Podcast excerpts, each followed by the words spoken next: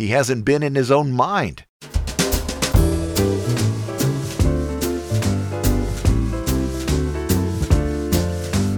Hey there, this is the LifeSpring Family Audio Bible, and I'm coming to you from Riverside, California. Podcasting since two thousand four, I'm your O G Godcaster, Steve Webb. This is the daily podcast where we're reading through the entire Bible in a year. If you've got a prayer request or a praise that you'd like to share with the LifeSpring family, you can do that at prayer dot life spring media dot com. It's always good to lift up our prayers together and our praises. And if you enjoy the LifeSpring Family Audio Bible, you can help support the show at lifespring media dot com slash support. Show notes page for today, if you'd like to comment on the show, is lifespring media dot com slash S twelve E ninety-nine. My email address is steve at lifespring media dot com. I've got comments on our reading today, we've got another prayer request to share, and I've got some good Christmas music for you as well. Today our reading is First Samuel sixteen through twenty, and I'm calling the episode, That's a Biggin. Let's begin. First Samuel chapter sixteen. The Lord said to Samuel, "How long do you intend to mourn for Saul? I have rejected him as king over Israel. Fill your horn with olive oil and go. I am sending you to Jesse in Bethlehem, for I have selected a king for myself from among his sons." Samuel said, "How can I go? Saul will hear about it and kill me." But the Lord said, "Take a heifer with you and say, 'I've come to sacrifice to the Lord.' Then invite Jesse to the sacrifice, and I will show you what you should do. You will anoint for me the one I point out to you." Samuel did what the Lord told him. When he arrived in Bethlehem, the elders of the city were afraid to meet him. They said, "Do you come in peace?" He replied, "Yes, in peace. I have come to sacrifice to the Lord. Consecrate yourselves and come with me to the sacrifice." So he consecrated Jesse and his sons and invited them to the sacrifice. When they arrived, Samuel noticed Eliab and said to himself, "Surely, here before the Lord stands his chosen king." But the Lord said to Samuel, "Don't be impressed by his appearance or his height, for I have rejected him." God does not view things the way men do. People look on the outward appearance, but the Lord looks at the heart. Then Jesse called Abinadab and presented him to Samuel. But Samuel said, "The Lord has not chosen this one either." Then Jesse presented Shammah, but Samuel said, "The Lord has not chosen this one either." Jesse presented seven of his sons to Samuel, but Samuel said to Jesse, "The Lord has not chosen any of these." Then Samuel said to Jesse, "Is that all of the young men?" Jesse replied, "There is still the youngest one, but he's taking care of the flock." Samuel said to Jesse, "Send and get him, for we cannot turn our attention to other things until he comes here." So Jesse had him brought in. Now he was ruddy, with attractive eyes and a handsome appearance. The Lord said, "Go and anoint him. This is the one." So Samuel took the horn full of olive oil and anointed him in the presence of his brothers. The Spirit of the Lord rushed upon David from that day onward. Then Samuel got up and went to Ramah. Now the Spirit of the Lord had turned away from Saul, and an evil spirit from the Lord tormented him. Then Saul's servants said to him, "Look, an evil spirit from God is tormenting you. Let our Lord instruct his servants who are here before you to look for a man who knows how to play the lyre. Then whenever the evil spirit from God comes upon you, he can play the lyre and you will feel better." So Saul said to his servants, "Find me a man who plays well and bring him to me." One of his attendants replied, "I have seen a son of Jesse in Bethlehem who knows how to play the lyre. He is a brave warrior and is articulate and handsome, for the Lord is with him." So Saul sent messengers to Jesse and said, "Send me your son David, who was out with the sheep." So Jesse took a donkey loaded with bread, a container of wine, and a young goat, and sent them to Saul with his son David. David came to Saul and stood before him. Saul liked him a great deal, and he became his armor-bearer. Then Saul sent word to Jesse, saying, "Let David be my servant, for I really like him." So whenever the Spirit from God would come upon Saul, David would take his lyre and play it. This would bring relief to Saul and make him feel better. Then the evil spirit would leave him alone. First Samuel chapter seventeen. The Philistines gathered their troops for battle. They assembled at Soco in Judah. They camped in Ephizdamim between Soco and Ezekiah. Saul and the Israelite army assembled and camped in the valley of Elah, where they arranged their battle lines to fight against the Philistines. The Philistines were standing on one hill, and the Israelites on another hill, with a valley between them. Then a champion came out from the camp of the Philistines. His name was Goliath. He was from Gath. He was close to seven feet tall. He had a bronze helmet on his head and was wearing scale body armor. The weight of his bronze body armor was five thousand shekels. He had bronze shin guards on his legs, and a bronze javelin was slung over his shoulders. The shaft of his spear was like a weaver's beam, and the iron point of his spear weighed six hundred shekels. His shield-bearer was walking before him. Goliath stood and called to Israelites' troops, "Why do you come out to prepare for battle? Am I not the Philistine, and are you not the servants of Saul?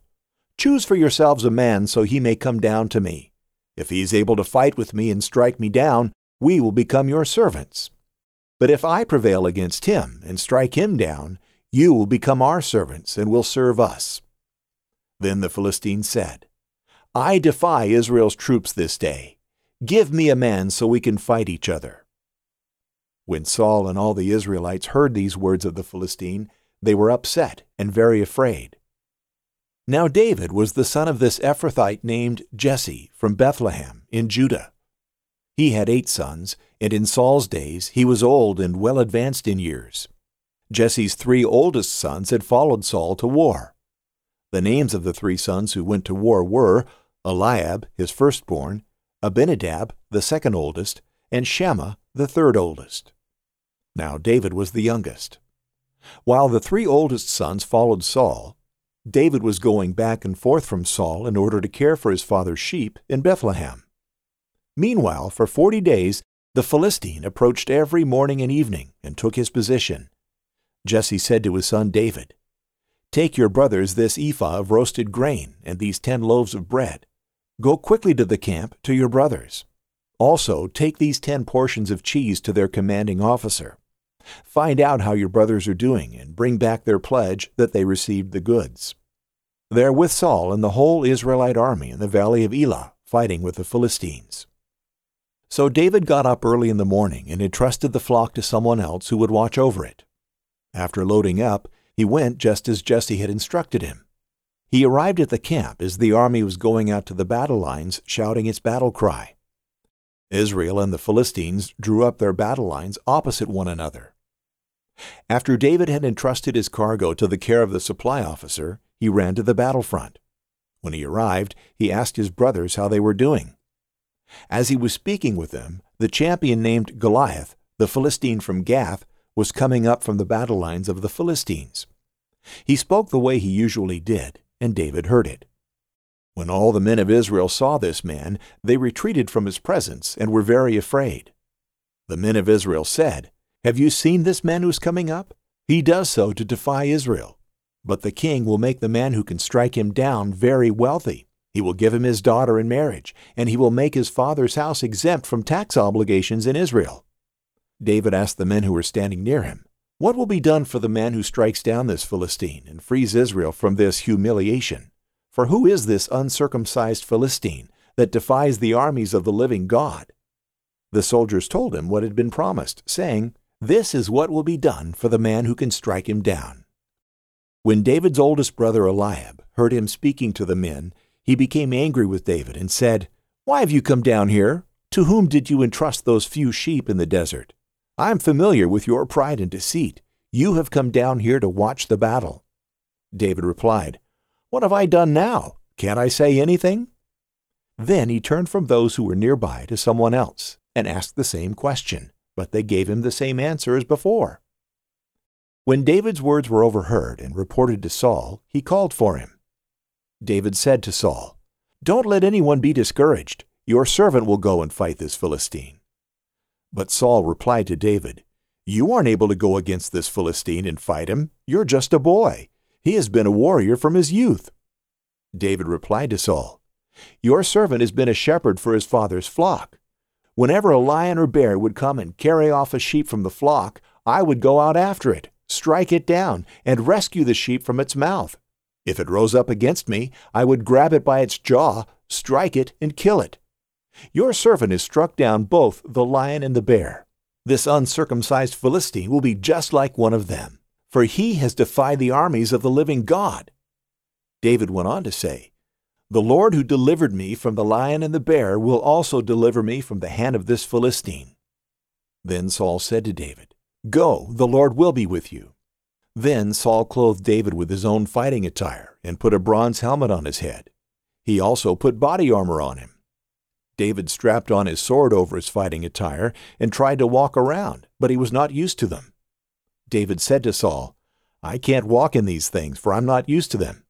So David removed them.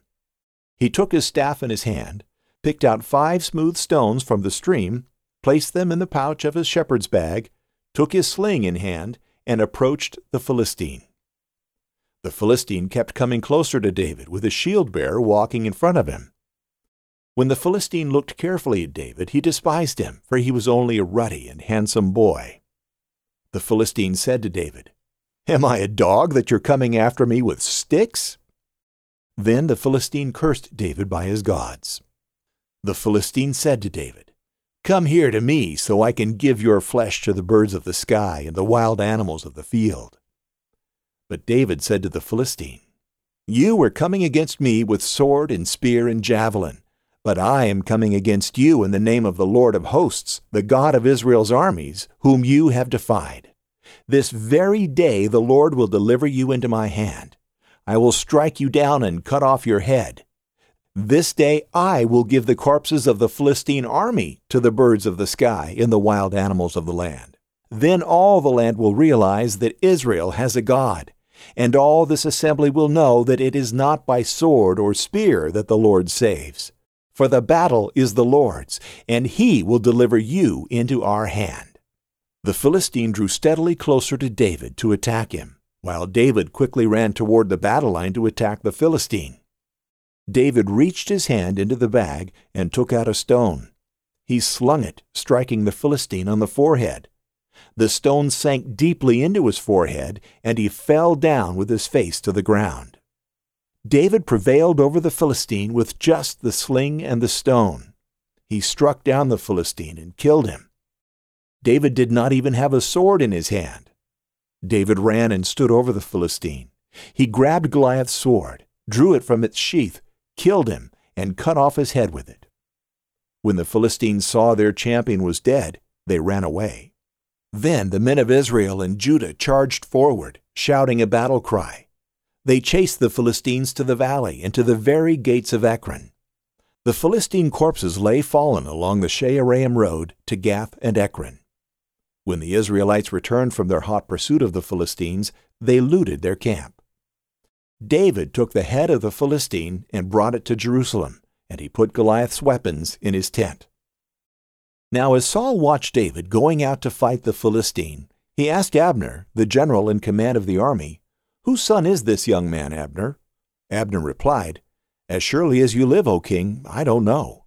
The king said, "Find out whose son this boy is." So when David returned from striking down the Philistine, Abner took him and brought him before Saul. He still had the head of the Philistine in his hand. Saul said to him, "Whose son are you, young man?" David replied, "I am the son of your servant Jesse in Bethlehem." First Samuel chapter eighteen. Now when he had finished speaking to Saul, the soul of Jonathan was knit to the soul of David, and Jonathan loved him as his own soul. Saul took him that day and would not let him go home to his father's house any more. Then Jonathan and David made a covenant, because he loved him as his own soul. And Jonathan took off the robe that was on him and gave it to David, with his armor, even to his sword and his bow at his belt. So David went out whenever Saul sent him, and behaved wisely. And Saul set him over the men of war, and he was accepted in the sight of all the people, and also in the sight of Saul's servants. Now it had happened as they were coming home, when David was returning from the slaughter of the Philistine, that the women had come out of all the cities of Israel, singing and dancing, to meet King Saul with tambourines, with joy, and with musical instruments. So the women sang as they danced and said, "Saul has slain his thousands, and David his ten thousands." Then Saul was very angry, and the saying displeased him, and he said, They have ascribed to David ten thousands, and to me they've ascribed only thousands. Now what more can he have but the kingdom? So Saul eyed David from that day forward. And it happened on the next day that the distressing spirit from God came upon Saul, and he prophesied inside the house. So David played music with his hand, as at other times, but there was a spear in Saul's hand. And Saul cast the spear, for he said, I will pin David to the wall. But David escaped his presence twice. Now Saul was afraid of David, because the Lord was with him, but had departed from Saul. Therefore Saul removed him from his presence, and made him his captain over a thousand, and he went out and came in before the people. And David behaved wisely in all his ways, and the Lord was with him. Therefore, when Saul saw that he behaved very wisely, he was afraid of him. But all Israel and Judah loved David, because he went out and came in before them. Then Saul said to David, Here is my older daughter Merab. I will give her to you as a wife. Only be valiant for me, and fight the Lord's battles. For Saul thought, Let my hand not be against him, but let the hand of the Philistines be against him. So David said to Saul, Who am I, and what is my life or my father's family in Israel, that I should be son-in-law to the king? But it happened at the time when Merab, Saul's daughter, should have been given to David, that she was given to Adriel the Maholathite as a wife. Now Michal, Saul's daughter, loved David, and they told Saul, and the thing pleased him. So Saul said, I will give her to him, that she may be a snare to him, and that the hand of the Philistines may be against him. Therefore Saul said to David a second time, You shall be my son-in-law today. And Saul commanded his servants, Communicate with David secretly, and say, Look, the king has delight in you, and all his servants love you. Now therefore become the king's son-in-law. So Saul's servants spoke those words in the hearing of David. And David said, Does it seem to you a light thing to be a king's son-in-law, seeing I am a poor and lightly esteemed man? And the servants of Saul told him, saying, In this manner David spoke. Then Saul said, Thus you shall say to David, The king does not desire any dowry, but one hundred foreskins of the Philistines, to take vengeance on the king's enemies. But Saul thought to make David fall by the hand of the Philistines. So when his servants told David these words, it pleased David well to become the king's son-in-law. Now the days had not expired. Therefore David arose and went, he and his men, and killed two hundred men of the Philistines. And David brought their foreskins, and they gave them in full count to the king, that he might become the king's son-in-law. Then Saul gave him Michal, his daughter, as a wife. Thus Saul saw and knew that the Lord was with David, and that Michal, Saul's daughter, loved him. And Saul was still more afraid of David. So Saul became David's enemy continually. Then the princes of the Philistines went out to war, and so it was, whenever they went out, that David behaved more wisely than all the servants of Saul, so that his name became highly esteemed. First Samuel chapter nineteen. Now Saul spoke to Jonathan his son, and to all his servants, that they should kill David. But Jonathan, Saul's son, delighted greatly in David. So Jonathan told David, saying, My father Saul seeks to kill you. Therefore, please be on your guard until morning, and stay in a secret place and hide. And I will go out and stand beside my father in the field where you are, and I will speak with my father about you. Then what I observe I will tell you. Thus Jonathan spoke well of David to Saul his father, and said to him, Let not the king sin against his servant, against David, because he has not sinned against you, and because his works have been very good toward you. For he took his life in his hands and killed the Philistine, and the Lord brought about a great deliverance for all Israel. You saw it and rejoiced. Why then will you sin against innocent blood, to kill David without a cause? So Saul heeded the voice of Jonathan, and Saul swore, As the Lord lives, he shall not be killed. Then Jonathan called David, and Jonathan told him all these things. So Jonathan brought David to Saul, and he was in his presence as in times past. And there was war again, and David went out and fought with the Philistines, and struck them with a mighty blow, and they fled from him. Now the distressing spirit from the Lord came upon Saul as he sat in his house with his spear in his hand, and David was playing music with his hand. Then Saul sought to pin David to the wall with the spear, but he slipped away from Saul's presence, and he drove the spear into the wall. So David fled and escaped that night. Saul also sent messengers to David's house to watch him and to kill him in the morning. And Michal, David's wife, told him, saying, "If you do not save your life tonight, tomorrow you will be killed." So Michal let David down through a window, and he went and fled and escaped. And Michal took an image and laid it in the bed, put a cover of goat's hair for his head, and covered it with clothes. So when Saul sent messengers to take David, she said, "He is sick." Then Saul sent the messengers back to see David, saying, "Bring him up to me in the bed, that I may kill him." When the messengers had come in, there was the image in the bed, with a cover of goat's hair for his head. Then Saul said to Michal, "Why have you deceived me like this, and sent my enemy away, so that he has escaped?"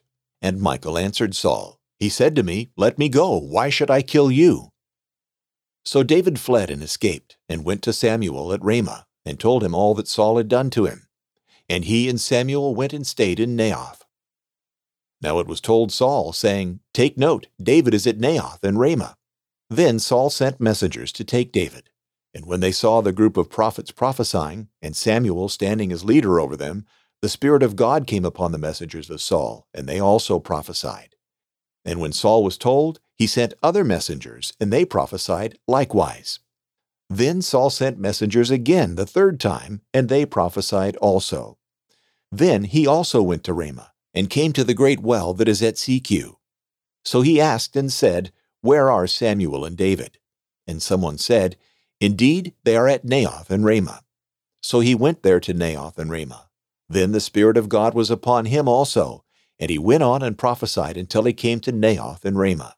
And he also stripped off his clothes and prophesied before Samuel in like manner, and lay down naked all that day and all that night. Therefore they say, "Is Saul also among the prophets?" First Samuel chapter twenty. Then David fled from Naioth and Ramah, and went and said to Jonathan, "What have I done? What is my iniquity, and what is my sin before your father, that he seeks my life?" So Jonathan said to him, "By no means, you shall not die. Indeed, my father will do nothing either great or small without first telling me. And why should my father hide this thing from me? It is not so." Then David took an oath again and said, "Your father certainly knows that I have found favor in your eyes, and he has said, 'Do not let Jonathan know this, lest he be grieved.' But truly, as the Lord lives, and as your soul lives, there is but a step between me and death." So Jonathan said to David, "Whatever you yourself desire, I will do it for you." And David said to Jonathan, "Indeed, tomorrow is the new moon, and I should not fail to sit with the king to eat. But let me go, that I may hide in the field until the third day at evening. If your father misses me at all, then say, 'David earnestly asked permission of me that he might run over to Bethlehem, his city, for there is a yearly sacrifice there for all the family.' If he says thus, 'It is well,' your servant will be safe. But if he is very angry, be sure that evil is determined by him. Therefore you shall deal kindly with your servant, for you have brought your servant into a covenant of the Lord with you. Nevertheless, if there is iniquity in me, kill me yourself, for why should you bring me to your father?" But Jonathan said, "Far be it from you, for if I knew certainly that evil was determined by my father to come upon you, then why would I not tell you?" Then David said to Jonathan, "Who will tell me, or what if your father answers you roughly?" And Jonathan said to David, "Come, let us go out into the field." So both of them went out into the field. Then Jonathan said to David, "The Lord God of Israel is witness, when I have sounded out my father sometime tomorrow, or the third day, and indeed there is good toward David, and I do not send to you and tell you, 'May the Lord do so,' and much more to Jonathan. But if it pleases my father to do you evil, then I will report it to you and send you away, that you may go in safety. And the Lord be with you, as he has been with my father. And you shall not only show me the kindness of the Lord while I still live, that I may not die, but you shall not cut off your kindness from my house forever. No, not when the Lord has cut off every one of the enemies of David from the face of the earth." So Jonathan made a covenant with the house of David, saying, "Let the Lord require it at the hand of David's enemies." Now Jonathan again caused David to vow, because he loved him, for he loved him as he loved his own soul. Then Jonathan said to David, Tomorrow is the new moon, and you will be missed, because your seat will be empty. And when you have stayed three days, go down quickly and come to the place where you hid on the day of the deed, and remain by the stone of Ezel. Then I will shoot three arrows to the side, as though I shot at a target. And there I will send a lad, saying, Go find the arrows. If I expressly say to the lad, Look, the arrows are on this side of you, get them and come. Then as the Lord lives, there is safety for you and no harm. But if I say thus to the young man, Look, the arrows are beyond you, go your way, for the Lord has sent you away. And as for the matter which you and I have spoken of, indeed, the Lord be between you and me forever. Then David hid in the field, and when the new moon had come, the king sat down to eat the feast. Now the king sat on his seat, as at other times, on a seat by the wall. And Jonathan arose, and Abner sat by Saul's side, but David's place was empty. Nevertheless, Saul did not say anything that day, for he thought, Something has happened to him. He is unclean. Surely he is unclean. And it happened the next day, the second day of the month, that David's place was empty. And Saul said to Jonathan his son, Why has the son of Jesse not come to eat, either yesterday or today? So Jonathan answered Saul, David earnestly asked permission of me to go to Bethlehem. And he said, Please let me go, for our family has a sacrifice in the city, and my brother has commanded me to be there. And now if I have found favor in your eyes, please let me get away and see my brothers. Therefore he has not come to the king's table. Then Saul's anger was aroused against Jonathan, and he said to him, You son of a perverse, rebellious woman! Do I not know that you have chosen the son of Jesse to your own shame and to the shame of your mother's nakedness? For as long as the son of Jesse lives on the earth, you shall not be established, nor your kingdom. Now therefore, send and bring him to me, for he shall surely die. And Jonathan answered Saul his father, and said to him, Why should he be killed? What has he done? Then Saul cast a spear at him to kill him, by which Jonathan knew that it was determined by his father to kill David. So Jonathan arose from the table in fierce anger, and ate no food the second day of the month, for he was grieved for David, because his father had treated him shamefully. And so it was in the morning that Jonathan went out into the field at the time appointed with David, and a little lad was with him. Then he said to the lad, Now run, find the arrows which I shoot. As the lad ran, he shot an arrow beyond him.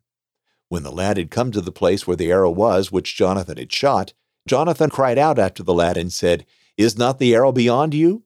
And Jonathan cried out after the lad, Make haste, hurry, do not delay. So Jonathan's lad carried up the arrows and came back to his master. But the lad did not know anything. Only Jonathan and David knew of the matter. Then Jonathan gave his weapons to the lad and said to him, Go, carry them to the city. As soon as the lad had gone, David arose from a place toward the south, fell on his face to the ground, and bowed down three times. And they kissed one another, and they wept together, but David more so.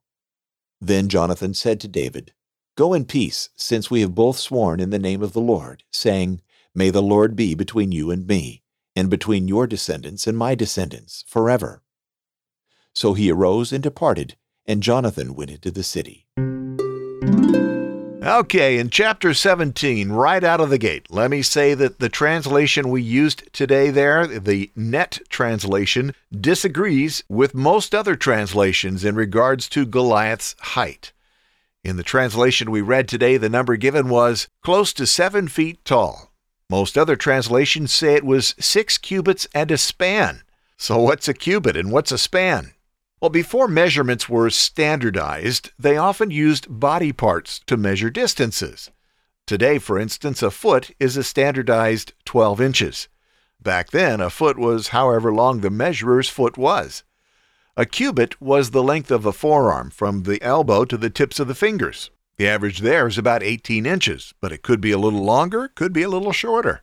The span was the width from the end of the thumb to the end of the little finger when the fingers are extended or widened apart. That's about nine inches. So a span is about a half a cubit. So in doing the math, let me see here, get out the old calculator. Goliath was about one hundred seventeen inches in height, or nine feet nine inches. Now something that might make you sit back and say, wait a minute, what? At the end of the chapter here, we're told that Saul asked his general Abner who this boy is. At first blush, if you isolate the story, that seems like a reasonable question, but if we take it in the context of what we've already read in previous chapters, Saul has already met David. Remember? David was the musician whose playing had calmed Saul when he was being tormented after God withdrew his spirit from him and afflicted him with an evil spirit or some sort of mental disease. And that's the key as to why Saul didn't recognize David here on the battlefield in chapter seventeen. He's not been mentally and or spiritually healthy. He hasn't been in his own mind. He's been confused. And the last thing he expects is the young shepherd boy who was a skillful and talented musician to turn up on the battlefield with more courage than he and his entire army.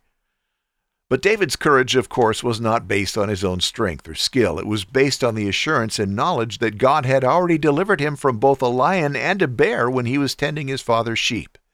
He knew that the taunting that Goliath had been doing was directed even more at God than at the Israelite army, and that God would give David the victory, if only to show that the God of Israel is alive and real. I'd love to hear your thoughts. Please comment at lifespringmedia.com slash S12E99 or send me an email at steve at lifespringmedia.com. Our reading tomorrow will be Psalms forty-two through forty-four. Boost.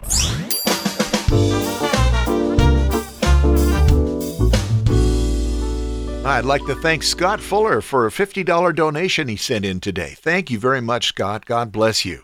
He sent a note as well. He said, thank you for going through this Bible journey. Heard you on No Agenda and was excited to join and then got a late start, but catching up now. Looking forward to hearing this in a couple of weeks. I've so enjoyed the story of how you started your podcast and the Facts and Opinions episode. P S. Isaiah forty-five through fifty surfs up. The download seems to be busted. Can't get it. Well, Scott, again, thank you for your donation. I very much appreciate it. I can't do it without you. And thank you for that heads up. I did not know that that download was broken. I went in there right after I got your email, and I fixed it. So you can go back and listen to it now. So if anybody else had that problem, um, how come you didn't let me know? I fixed it, so you can go listen to it now. I'll have links to the uh, episodes that Scott mentioned in this email as well on the show notes page in case any of you family members want to go back and listen again or listen for the first time. Speaking of that, if this is your first time, I'm glad you're here. How'd you find me? Let me know. Send me an email at steve at lifespringmedia.com and in the uh, subject line put, here's how I found you.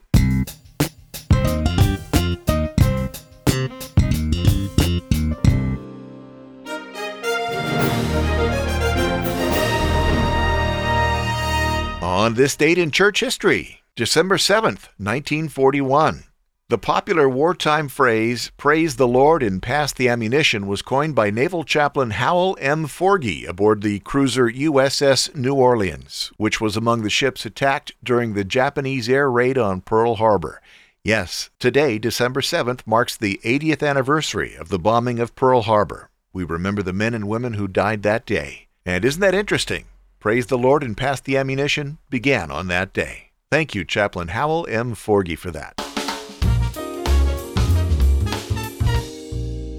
You'll want to be sure you're signed up for the newsletter. I just sent Kirsty an old family recipe that my mom used to make every Christmas season, and now my son Matthew makes it for his kids. So that's five generations that have enjoyed this treat. No, I didn't miscount. My mom made it for her parents every year, so her parents, my mom, my generation, Matt's generation, and my grandkids. Five generations have enjoyed this recipe, and now I'm sharing it with you if you're signed up on the LifeSpring Media newsletter. If you're not getting it, you can go to news dot lifespringmedia dot com and sign up. And by the way, your address is safe with me. I will never sell your information, I promise.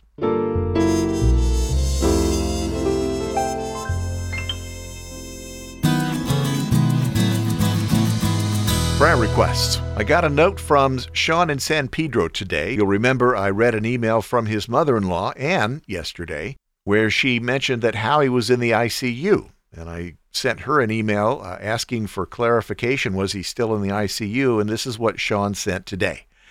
Thank you for your continued prayers for my father-in-law, Howie. We're so thankful that he's still off the ventilator, but we're simultaneously disappointed that he's still in the I C U. We have a whole bag of negative emotions that we're cycling through along with that disappointment. He's been moved out of the I C U twice, only to be sent back within twenty-four hours due a decline in health.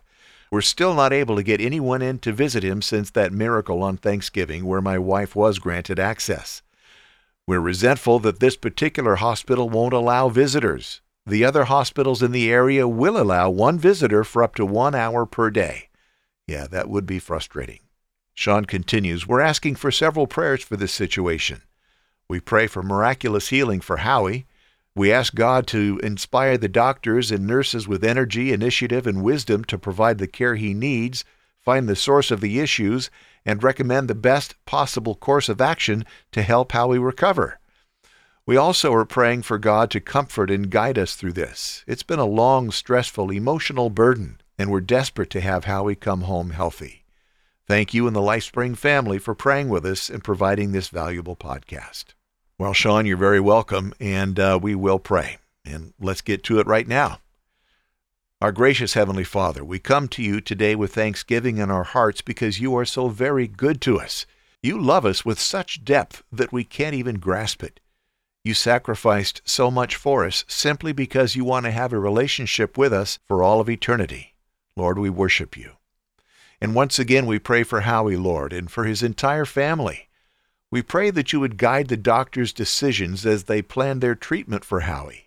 I pray that they would be open to using whatever medications have proven to be effective, and I pray for Sean and his wife and Ann and the rest of the family, as emotions have got to be just all over the place with Howie being in and out of the I C U. Help them, Lord, to rest in you. You love Howie more than any of us could, and we've placed him in your care. Give the family members wisdom as to how to deal with the hospital staff and their rules. Some of these rules seem to be very unreasonable, Lord, and we ask that you would work in that area. Families need to be able to visit. Speak to the rule makers, Lord, we ask in Jesus' name.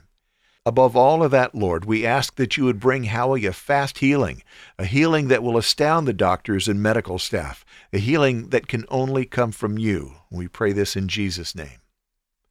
I lift up the LifeSpring family now, and I ask you to be with us today. Bless us, Lord. Use us in whatever way you choose, and help us to say an enthusiastic yes when you call us. I thank you for each one listening to the show right now, and I pray this in Jesus' name. Amen. Beloved, when you send in your prayer requests, I'll pray for you in my daily private prayer time, and I'll pray for you on the show so that we can all agree together as we take our requests and our praises to God.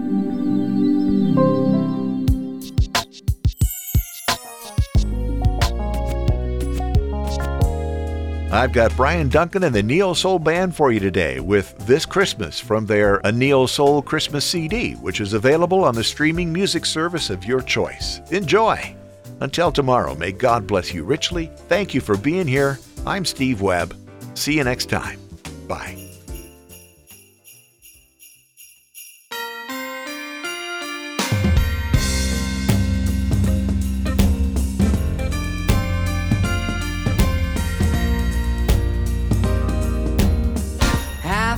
Snowfall melts away. The Christmas bells have ceased to ring. Yeah, one gift of love on Christmas Day transcends the season to be loved the whole year through. Let this one gift last forever. It's a love that I get from you. It never gets old. This Christmas, it's a love.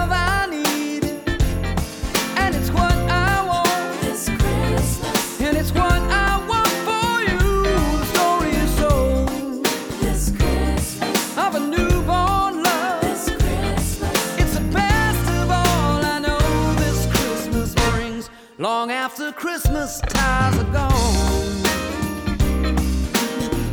and treasures here no longer new.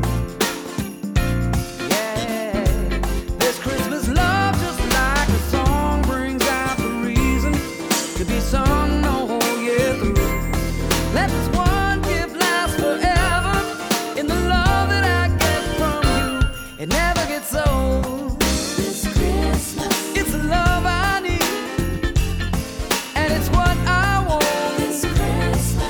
What I want for you, the story is